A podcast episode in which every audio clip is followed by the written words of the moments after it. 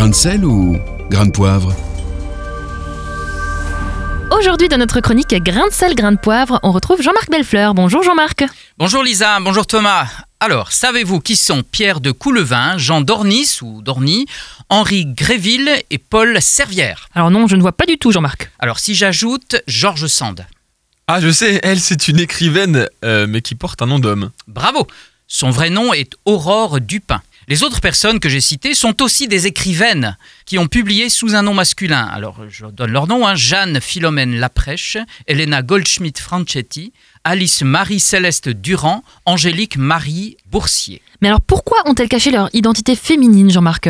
Ces femmes ont vécu au 19e et au début du 20e siècle. À l'époque, pour être publié, il valait mieux être un homme. On considérait qu'il n'était pas du rôle d'une femme d'être écrivain. Voici un domaine dans lequel des progrès ont été faits. hein. Aujourd'hui, une femme peut signer un roman, un essai, une monographie sans se cacher. Ce serait bizarre, scandaleux même, qu'une femme doive se cacher derrière un paravent masculin pour publier.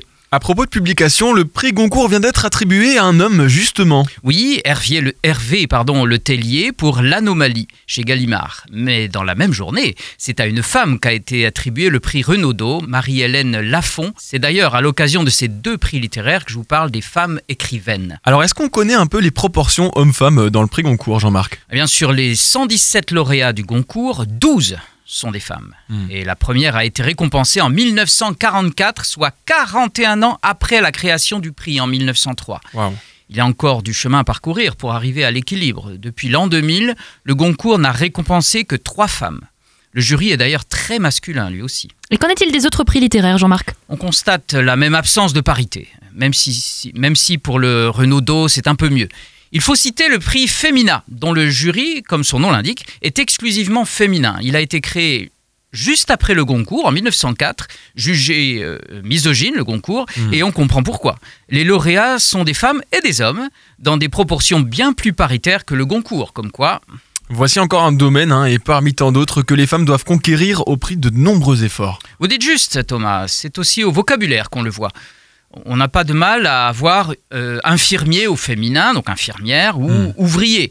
Que des femmes soient infirmières, c'est très bien. Ouvrière, oui, bien sûr, mais autrice et écrivaine.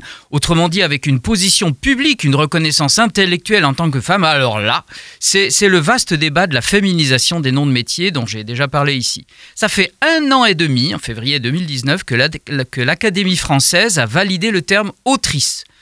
Et on a encore des personnes qui le refusent. Mais viendrait-on à l'esprit, vi- viendrait-il à l'esprit, pardon, de ces personnes de désigner Catherine Deneuve comme euh, acteur de cinéma et pas Mhm. actrice de cinéma?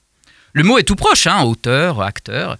Euh, euh, le problème des noms de métiers au masculin est qu'ils rendent les femmes invisibles, surtout dans les fonctions de pouvoir et les fonctions intellectuelles, comme par hasard. Alors moi je dis tout mon respect aux autrices, aux intellectuels, aux ingénieurs, aux scientifiques. Tiens, là ça marche pour euh, les, les hommes et les femmes. hein. Et j'en passe. Merci beaucoup Jean-Marc Bellefleur.